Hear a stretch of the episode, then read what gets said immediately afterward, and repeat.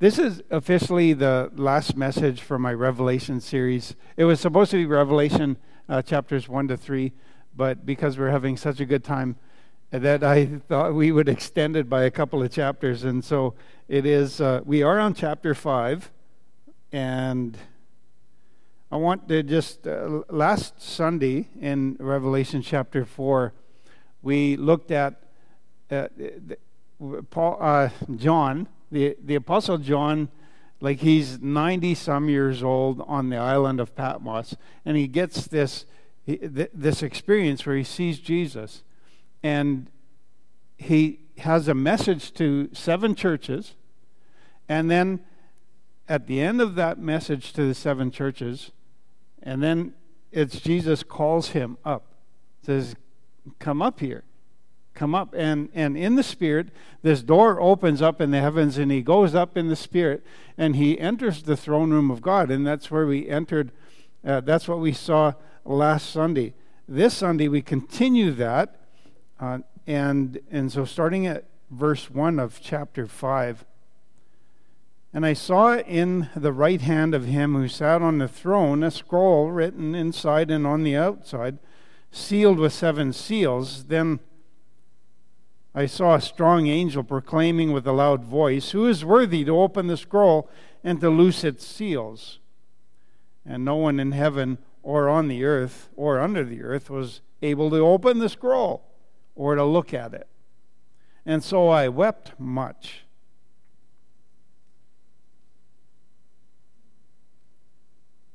I wept much.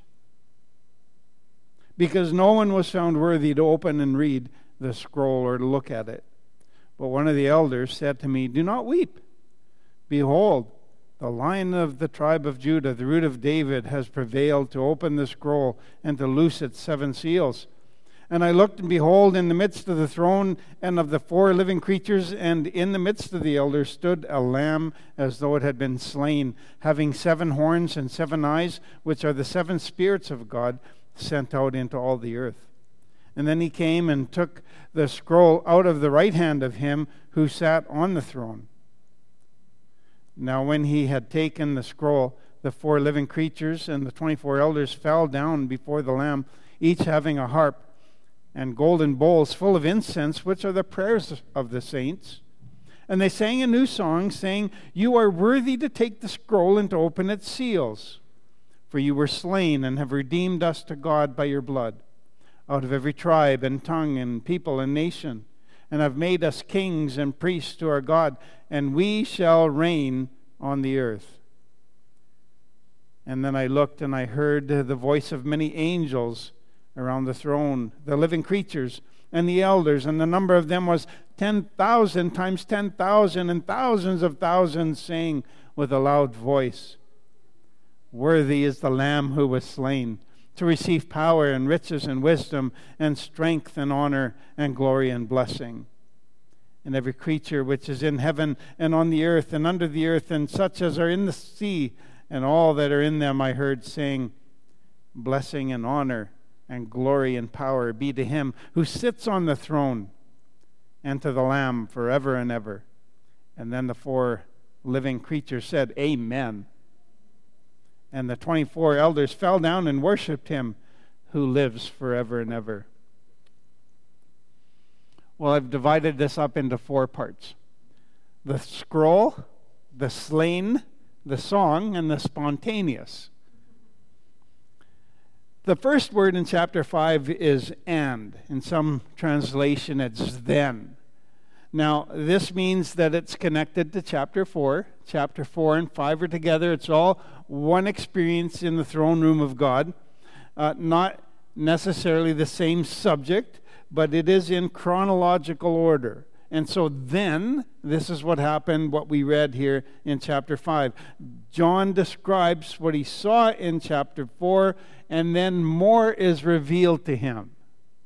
It doesn't happen all at once. The fact that God doesn't dump it on all him, uh, dump everything all at once just tells me that we serve a God that knows our limitations. If John had seen everything all at the same time. I don't think he could have handled it. Perhaps some of you have seen the movie A Few Good Men. And there is, it was directed by Rob Reiner. In the movie, a soldier has died, and Lieutenant Daniel Kaffee, played by Tom Cruise, thinks that Colonel Jessep, Jack Nicholson, has something to do with the death of this soldier. And so, in a heated courtroom interrogation, Kaffee says he wants the truth. And you know what? You can't handle the truth. He then launches into a monologue that no one really remembers because that line, and as a matter of fact, that line wasn't in the script. The, the line was something else to do with the truth. He's something about you know the truth already or something like that. But Jack Nicholson in the moment just changed it and it, it's been remembered ever since. We serve a God who knows our limitations. We can't handle it all at the same time. We can't handle the truth. John couldn't handle everything in the throne room that was to come. He just couldn't. And so God understands our weaknesses. Do you remember this when Jesus appeared to the disciples after he had uh, resurrected from the dead? And he appears in the midst of them but Thomas was missing. He wasn't there. And they were telling Thomas, Thomas, Thomas, we have seen the Lord. We have seen the Lord. And they're so excited. And Thomas says, Unless I see his scars on his hands, unless the nail prints, and unless I can put my hand into the wound of his side, I'm not going to believe. Right? And what did Jesus say when he saw Thomas later? Hey, Thomas, come. Check, check this out. Put your hand into my wound, right? What does Thomas's response was, My Lord and my God. Right? and then Jesus said, Thomas, because you have seen me, you have believed. Blessed are those who have not seen and yet have believed. God knows our limitations. God knows our limitations. The second thing is that God keeps some things hidden, actually. We aren't supposed to know everything. As a matter of fact, if we knew everything, we would be like God, right? That's the truth. If and um, and isn't it kind of what got mankind into trouble in the first place? Hey, you could God is keeping this from you God is holding something from you, this knowledge of good and evil. God's holding, keeping that back from you. You know, um, that's the temptation. Deuteronomy 29 29 declares the secret things belong to the Lord our God, but the things revealed belong to us and to our children forever, that we may follow all the works of this law. If you're struggling with what's hidden from you, right? Because we don't know everything, and some people struggle, they want to know more, right? If you're struggling, there's three things to remember. Number one, God reveals more truth when we respond rightly to what He's already revealed. And so, if you're not responding rightly to what God has already revealed, don't expect God to reveal any more for you. Right? You need to, you need to receive what God has already revealed. Second, knowledge isn't the goal. It, it, not to, it doesn't help us to become more knowledgeable. But obedience is the goal. And third, if God doesn't reveal it, we don't need to know it. Amen? Amen. The Bible says that He withholds no good thing from those who walk with integrity and so you can be sure if God hasn't revealed it to us, then we don't really need to know it. So back to the throne room. John hasn't been the, uh, here be, uh, before, so God is kind of easy on him, uh, revealing what he can handle a bit at a time. it's also for our benefit so that it would make sense to us. Now, John hasn't seen it before, but we, um, but he'd read about God's throne room because Ezekiel and Isaiah had seen it, right? So God's throne room had been seen before and it had been recorded. And so that's that, but the timing is different. You see, when Ezekiel and Isaiah saw God's throne room, Jesus hadn't died yet. That's a big difference. The timing is huge. And, and so it absolutely makes sense that John would see more in this environment at this time because Jesus had died and risen from the dead and had ascended up to the Father. Right? So John was going to see more of, of the because the new covenant was now in place, replacing the old covenant.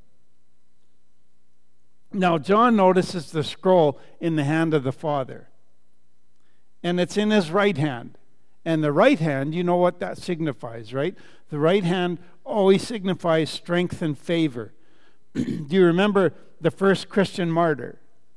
His name was Stephen. And he was filled with the Holy Spirit. He gazed up into heaven as they were throwing rocks at him, and he said, Look, I see the heavens open and the Son of Man standing at the right hand of God. The right hand of God. Now, what is this scroll? Why does it have writing on the outside and on the inside? Why seven seals? At the end of Daniel, God reveals that the people of Israel will go through this a great tribulation. Just it was going to be extreme. Daniel asked, How long shall the fulfillment of these wonders be? And he's told a time and times and half a time, which is three and a half years. We know that. At this point, Daniel admits that he's heard what was told to him, but he doesn't understand it.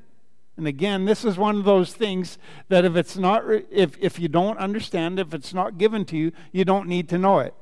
And this is the, the angel of the Lord tells him directly that he didn't need. And this is what the angel of the Lord says Go your way, Daniel, for the words are closed up and sealed till the time of the end. Could this be the scroll that Jesus is opening? That was sealed up. It was already written. It was sealed up until the end, and now Jesus is ready to take it and ready to reveal it. Who is worthy to open the scroll and loose its seals? says a strong angel. It's only one short question. But if we read between the lines of this, then you might imagine the great search that took place. Can you imagine that? Who is worthy? And they're looking. They're looking everywhere. God's angels are dispatched. Their task is to find somebody worthy, anyone, anyone able to take the scroll and open it. Who would we seek? Who would we ask? When? Would, would it be the educated? Would it be the visionary? Maybe a political leader? Maybe a peacemaker? Maybe a charismatic person? Even reaching back into the past to find a man of great wisdom, maybe Solomon. And then we remember Solomon had a lot of concubines and wives, and then that idea disappears pretty fast. No, he's not worthy. Who is worthy? And the angels are dispatched and they come back. There's no one. We can't find anybody. Why is no one found that's worthy? Because there is no one righteous, not even one. There is no one who understands, no one who seeks God. All have turned away. They have together become worthless. There is no one who does good, not even one. Romans 3 10 to 12. No one. No one is worthy. I'm not worthy. You're not worthy. Followed, and, and that is Romans 3, followed by Romans 3.23, which says, All have sinned and fall short of the glory of God. And so we are in trouble because none of us are worthy. We're all sinners. And we're surrounded by sinners. John weeps. And this is one of those things you're kind of wondering didn't, didn't John spend three years with Jesus? Didn't John, wasn't like they weren't they besties? The one that Jesus loved, John says of himself all the time. Didn't John know? Why does he weep? Because no one has been found worthy. But why? Hasn't been hasn't he been telling others about Jesus that there's only hope in one and that's Jesus? Hasn't he been uh, didn't he see Jesus transfigured? Didn't he see Jesus rise from the dead? Doesn't he know that Jesus is worthy? Doesn't he know that Jesus is even now going to bat for us in the throne room of heaven? Isn't that what John knew? And yet, at this moment, John is weeping. There's really incredible insight into the condition of mankind here. We are absolutely hopelessly lost without the Lord Jesus Christ. And I think there's more, though. I think there's more to it.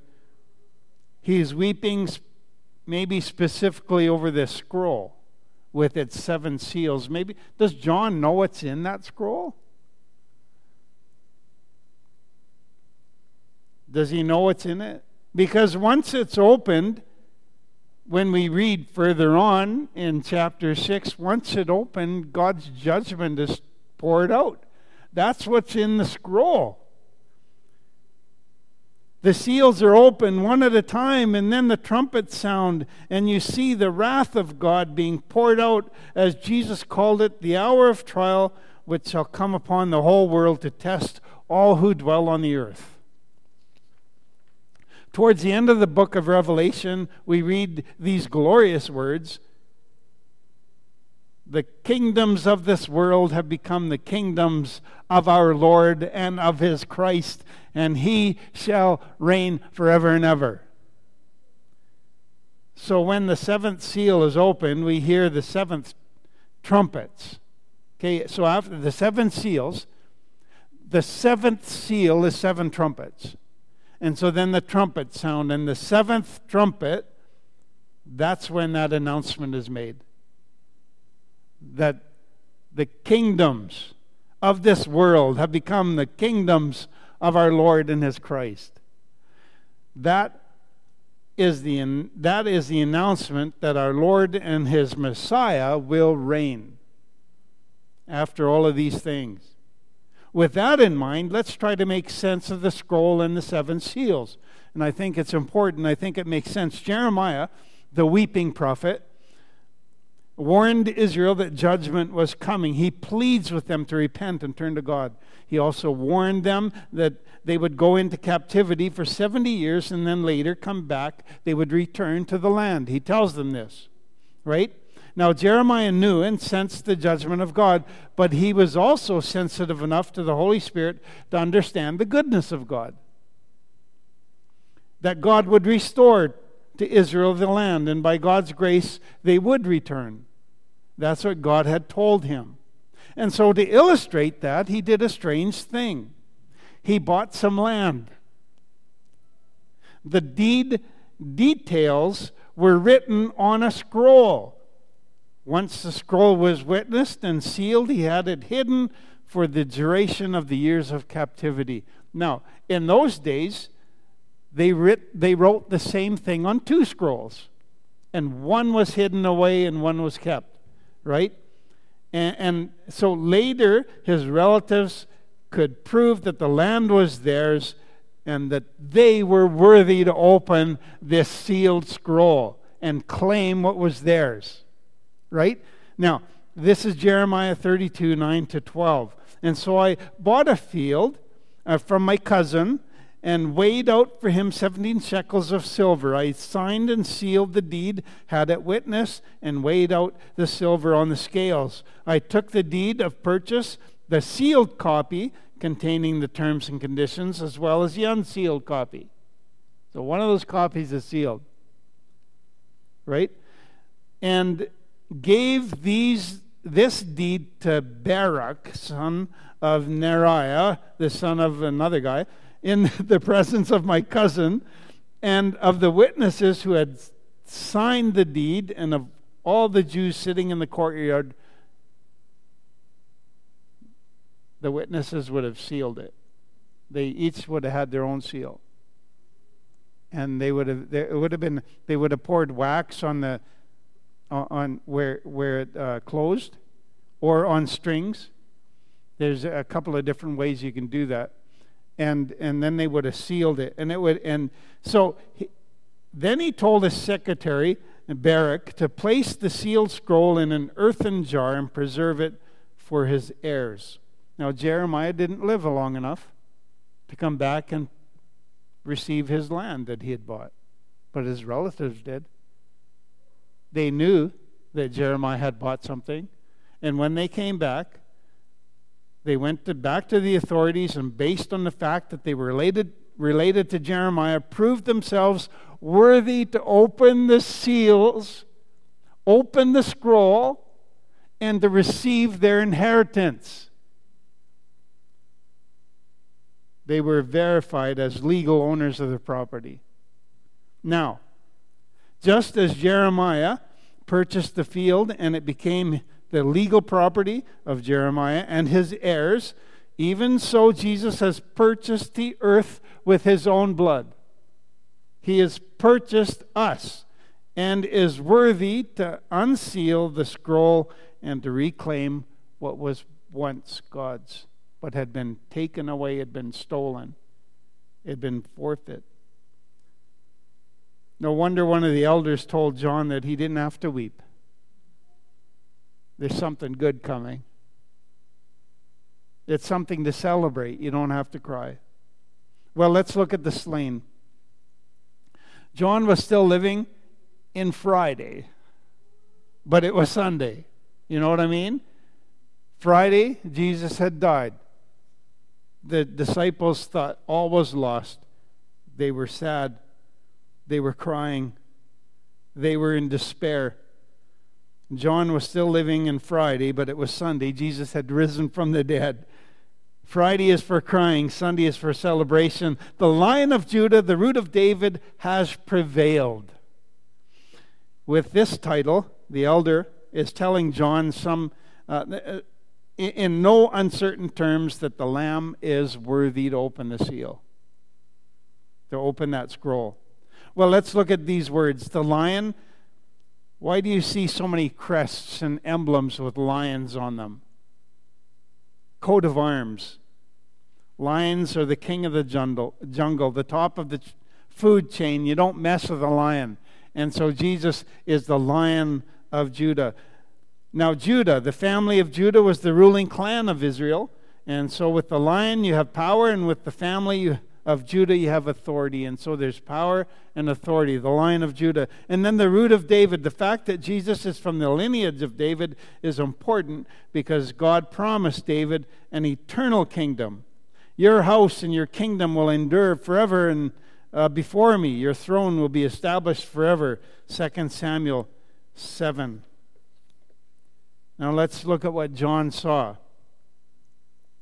In the midst, the, this lamb, as it had been, was in the midst, right? Greek word meso, which means right in the very center. The Lamb of God is right in the very center of heaven's throne room. Isn't this phrase the very essence of our Christian faith? And Jesus at the center. He has to be. It's not, it's not our works. It's not angels. It's not anything else but Jesus at the center. Even the Holy Spirit points to Jesus. Jesus at the center. If Jesus is not at the center, then we're in trouble. Jesus at the he's at the very center of scripture. The pre-incarnate Christ was in the midst of the fire, fiery furnace when Shadrach, Meshach, and Abednego were thrown in there to be burned. They didn't burn because Jesus was right at the center. Jesus was in the midst of the boat when the boat was in the midst of the storm.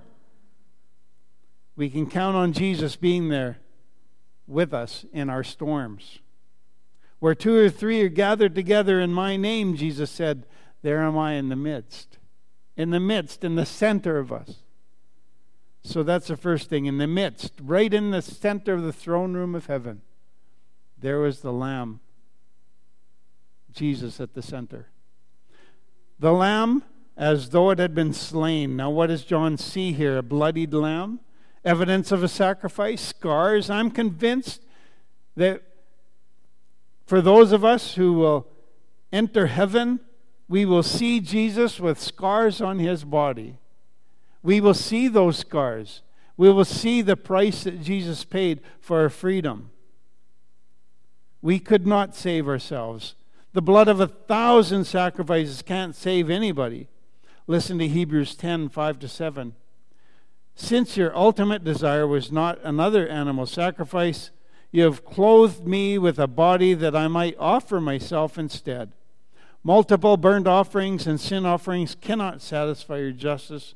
And so I said to you, God, I will be the one to go and do your will, to fulfill all that is written of me in your word. Jesus volunteered to be that sacrifice, a lamb as though it had been slain.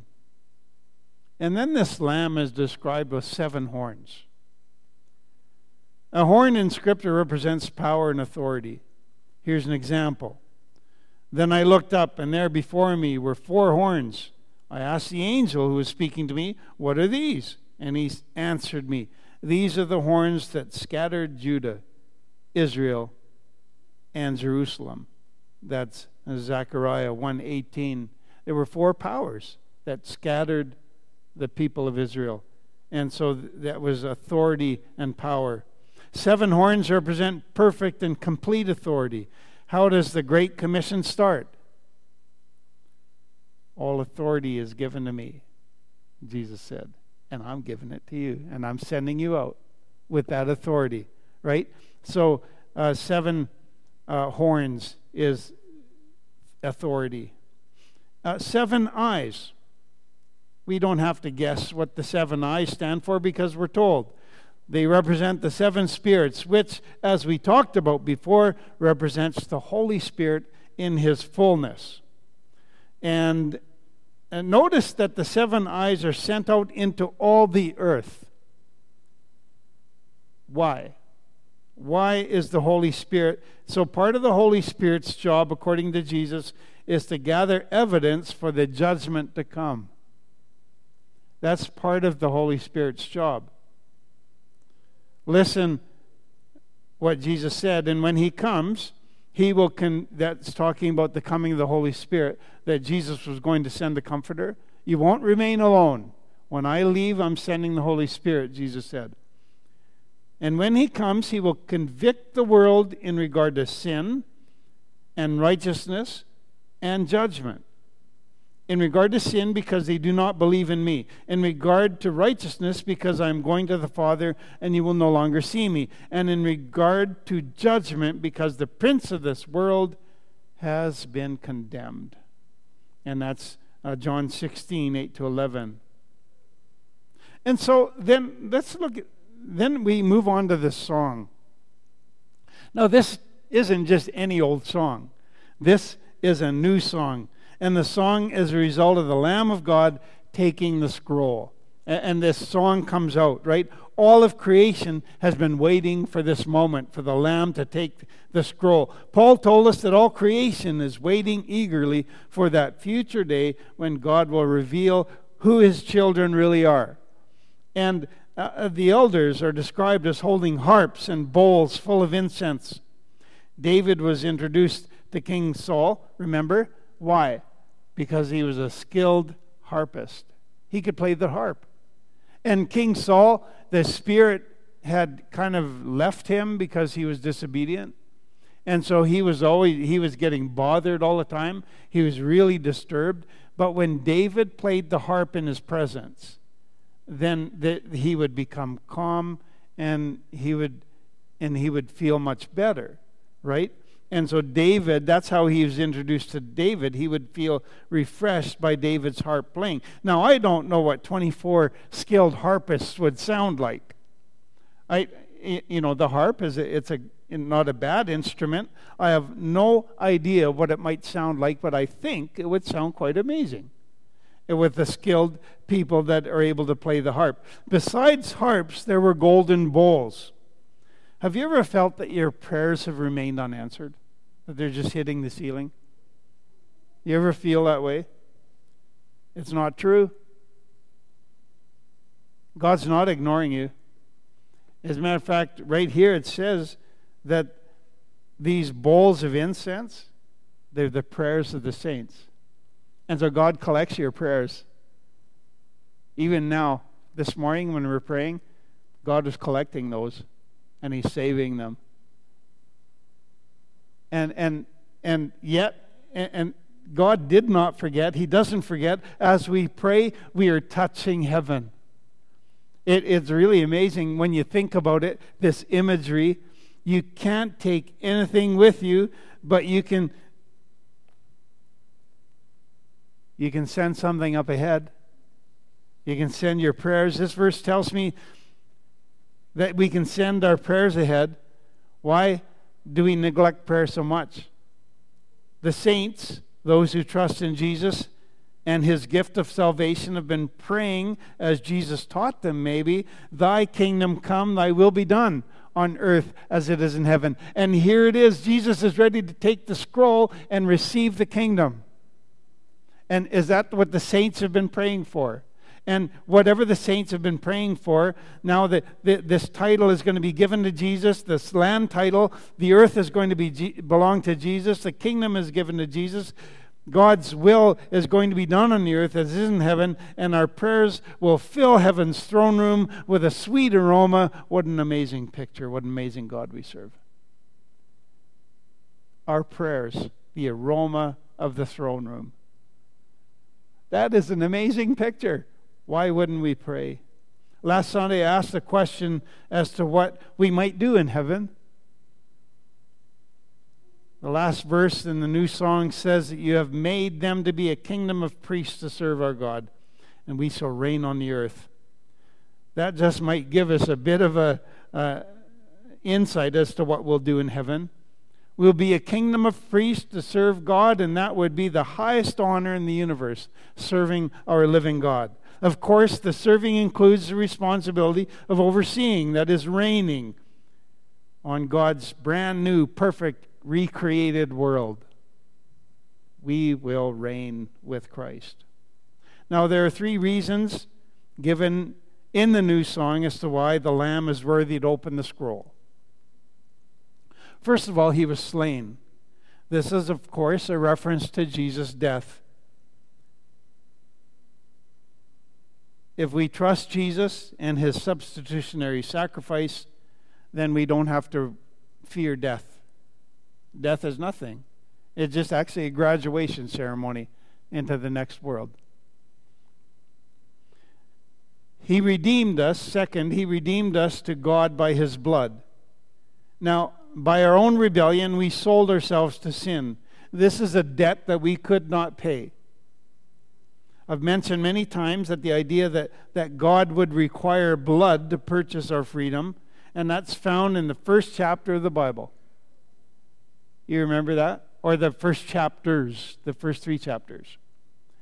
It says, When man sinned, when Adam and Eve sinned, and God came walking in the garden, what did they do because of their sin?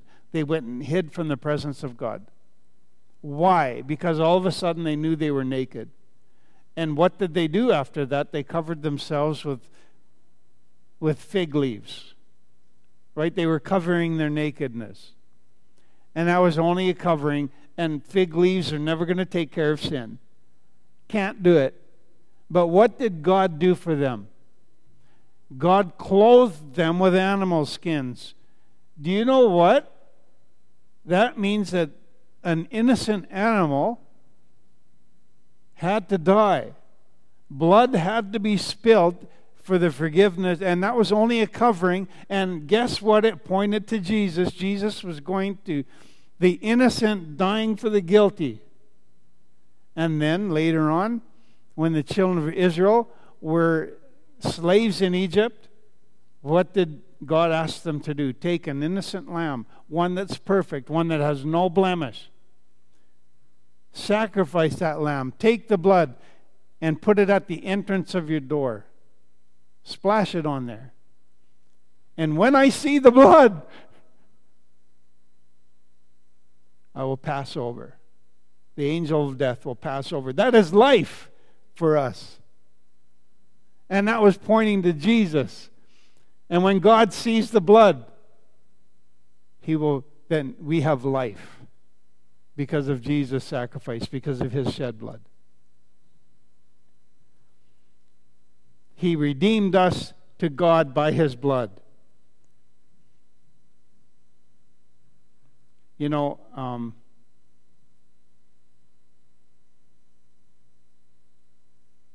Abraham also took his son,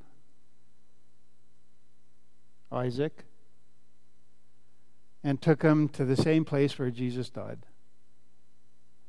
His own, his, his the son of his inheritance, the son in which God was going to bless the entire world through him.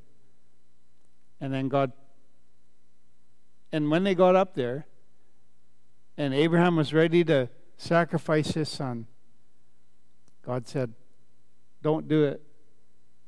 And there was a, a ram caught in a thicket. And they were able, again, but it was blood. And what did Abraham say when the son asked? Well, I see the wood and I see the fire and I see all this stuff, but but I where's this? Where's the sacrifice? And Abraham, and I think it has to be faith. It said God will provide a lamb. Jesus, again, Jesus. Out of every tribe and tongue, this is number three, out of every tribe and tongue and people and nation, God is an inclusive God. Right? He is not willing that any should perish, but that all should come to repentance. Does that mean that everybody will be saved? No. Sadly, no. We're not robots. We must choose Jesus. We must choose to put the blood on our doorposts. Right? We must choose. And then and so there's so there's that that new song and it's it's a great song and it's a beautiful song and then there's a spontaneous gathering of thousands of thousands an unimaginable number that join in to this song you know, I've been to a few large gatherings. In Edmonton last week, there was 500 of us men singing and standing and worshiping, and it was so moving. 500 of us just raising our voices. It didn't matter if we we're out of tune. It didn't matter. We just were singing our hearts out and just lifting our voices to honor the Lord Jesus Christ. It was beautiful. I've been to Breakforth where there's been 12,000 of us in Edmonton I remember Tim Hughes was leading one time, and he was, How great is our God? And we were singing our hearts out. Every, I mean, it was just thundering in there. And then the music stopped, and everything got quiet. And you could have heard a pin drop. There were 12,000 people in there, and you heard absolutely nothing. It, it was, it was like it was so surreal. It's just, and then he started, How great thou art. No music. 12,000 people lifting up the name of Jesus. Just worship. I've been to south of Chicago, to Urbana, in a stadium an enclosed stadium with 30,000 other Christians. And I got there late. I had to sit in the middle. Oh, that wasn't a bad thing. Surrounded by 30,000 people lifting our voices and praising God. Uh, I've been to Promise Keepers in Boulder, Colorado, where there's 50,000 in an outdoor stadium. And again, we got there a little bit late and had to sit down in the middle. That's not a bad thing. Surrounded by 50,000 men, 50,000 men lifting their voices and praising God.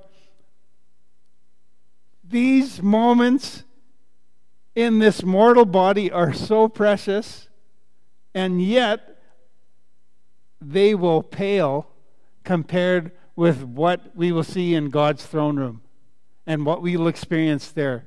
Because what I read is that is that can you imagine the, the, the lamb taking the scroll and the, the creatures and elders sing this new song and then all of a sudden as the lamb is grabs the throne it grabs the scroll and then all of creation breaks into song. All of creation. I mean the whales and, and, and the coyotes and the dogs they won't shut up i don't know what the cats how they would sound like praising the lord. But you've got birds and i mean all we've got stars and galaxies and the saints from all the ages heaven will shake. And then an eerie silence. Not like the silence i experienced after how great is thou god? Not like that silence but an eerie silence because the lamb is going to open the first seal an eerie silence that lasts what seems like an eternity, maybe.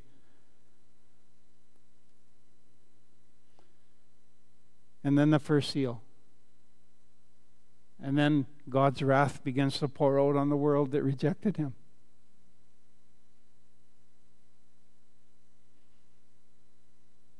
Let me ask you a question. Whose side are you on? Do you know Jesus? Therefore, God exalted him to the highest place and gave him the name that is above every name, that at the name of Jesus every knee should bow in heaven, on earth, and under the earth, and every tongue confess that Jesus Christ is Lord to the glory of God the Father. Heavenly Father, um, what a picture. And Jesus, you will take that scroll, you will take what is rightfully yours.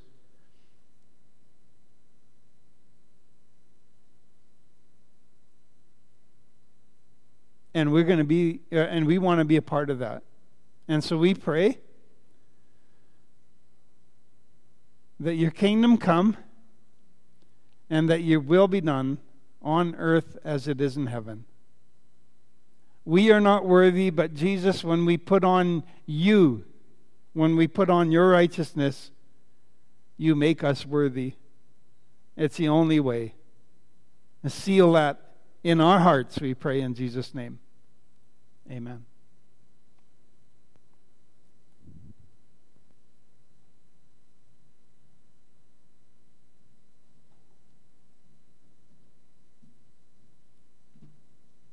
Please join with me for this last song.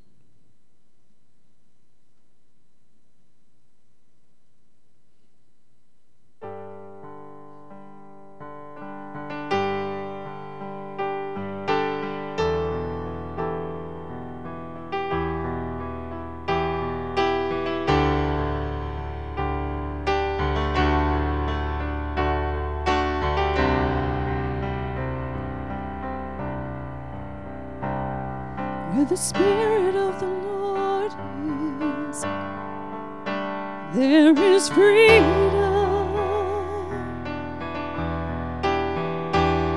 Where the Spirit of the Lord is, there is freedom.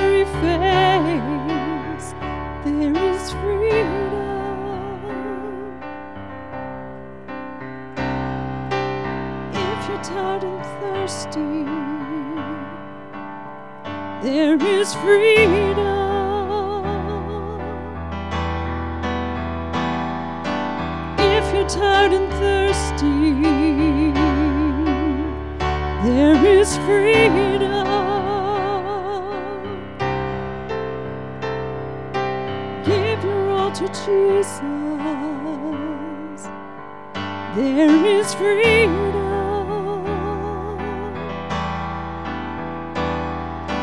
Give your all to Jesus. There is freedom.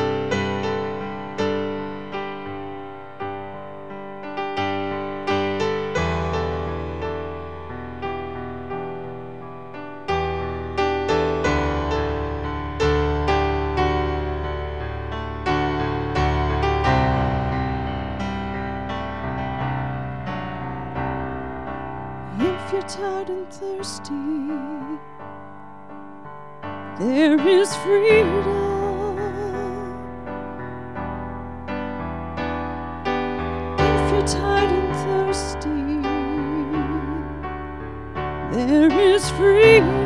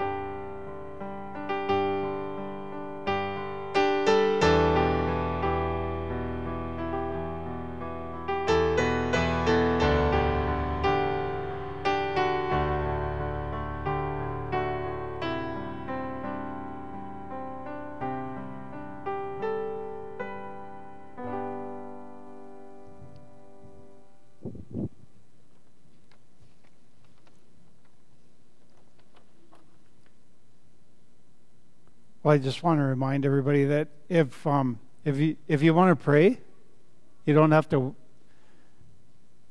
wait. You didn't come up to the front. We will pray for any concern, and that would be awesome. Here's this benediction for this morning. To God the Father who loved us and made us accepted in the Beloved. To God the Son who loved us and loosed us from our sins by his own blood. To God the Holy Spirit who spreads the love of God abroad in our hearts.